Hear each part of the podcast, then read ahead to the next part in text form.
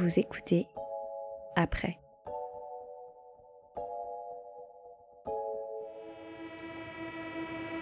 Septembre 2020. Ça y est, c'est la rentrée. J'aime bien la rentrée, moi.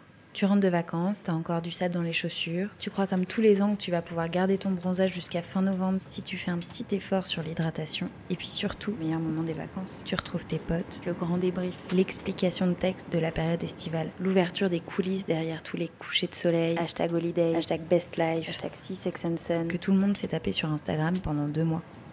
Bref, tu retrouves ton quartier, ta vie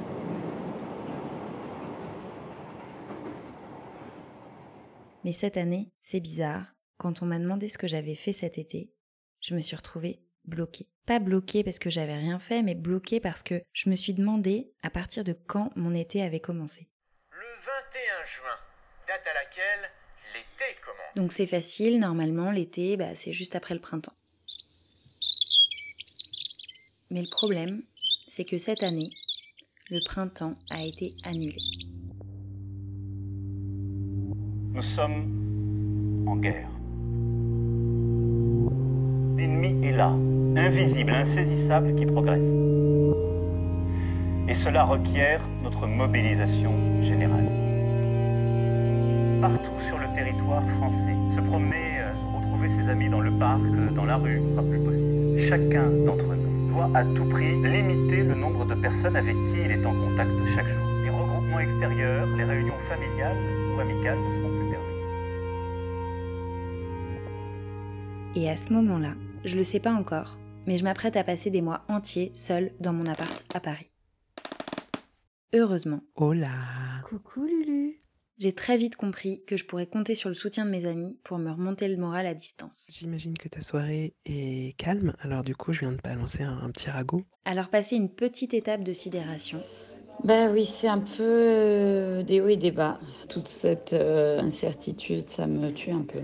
Oh mon dieu, je retarde ce moment où on va être obligé de porter un putain de masque, j'arrive pas à y croire. et quelques questions existentielles, On est quel jour là? Quel est le sens du jour férié euh, quand nous sommes en guerre? Ça, je ne sais pas. Je suis perdue, je crois. on a finalement tous et toutes fini par développer des techniques. Aujourd'hui, on sera de passage euh, pour aller récupérer des produits de première nécessité. Je suis présentement devant un caviste qui vient de me faire emballer parce qu'il y a déjà un couple à l'intérieur, donc j'attends sagement. Si tu es de, de passage euh, également, on pourra se faire un coucou de loin. Je fais du sport, mais à fond les ballons, t'imagines même pas. Euh, J'insiste sur le de loin et avec des masques. Moi, pour tenir le coup, j'ai fait comme tout le monde, j'ai aménagé une terrasse de 20 cm par 60 sur mon rebord de fenêtre, j'ai bouquiné, j'ai écouté des podcasts, je me suis mise à dessiner, broder, cuisiner. Je vais faire des ravioles d'ananas, parfumées euh, crème épaisse, curry, curcuma, citron vert. euh. Et puis évidemment, pour pas finir complètement taré à regarder des tutos sur YouTube toute la journée, aujourd'hui, on va faire une bougie parfumée. j'ai pris des nouvelles de mes potes.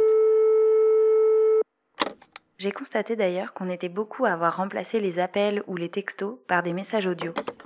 Et j'arrive pas trop à savoir si c'est parce qu'on avait envie d'entendre la voix des autres J'adore les messages vocaux, j'ai toujours adoré. ou si c'était un moyen détourné pour écouter sa propre voix. Je trouve ça effectivement assez addictif. En fait, c'est peut-être une déviance du confinement. On finit par avoir envie de passer son temps qu'avec soi-même. C'est assez plaisant, hein, on, peut, on peut quand même se le dire. Ou alors on avait juste la flemme d'écrire.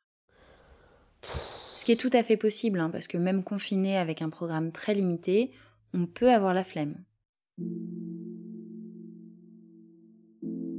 Et puis au fur et à mesure, comme on était bloqué chez nous, on s'est mis à rêver.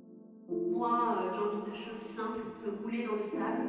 J'aimerais trop euh, qu'on aille se promener euh, en haut du Sacré-Cœur. C'est vraiment époustouflant euh, là avec personne. Aller me baigner et me mettre dans le sable et après faire la poisson damnée. Je sais pas si on reverra ça dans nos vies. Ah, on a aussi frôlé la décompensation parfois. Je n'ai qu'une philosophie. Cochons-nous le bon saucisson comme on l'aime chez nous.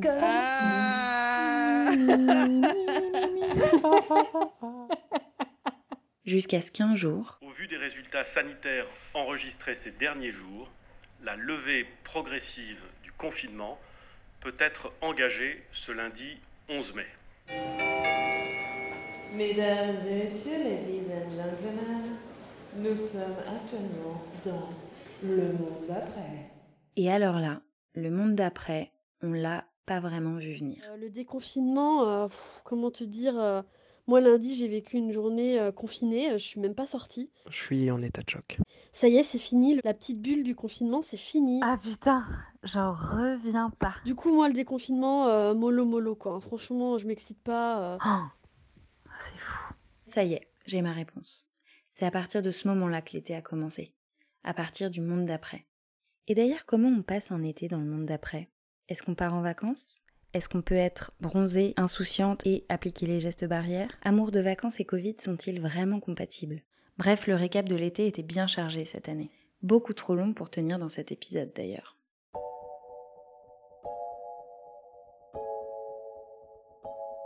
Alors pour écouter l'épisode d'après, tu peux t'abonner à ce podcast, tu peux même mettre des étoiles pour me dire que tu as hâte de l'écouter. Et la suite d'après arrive vite. Très vite. À bientôt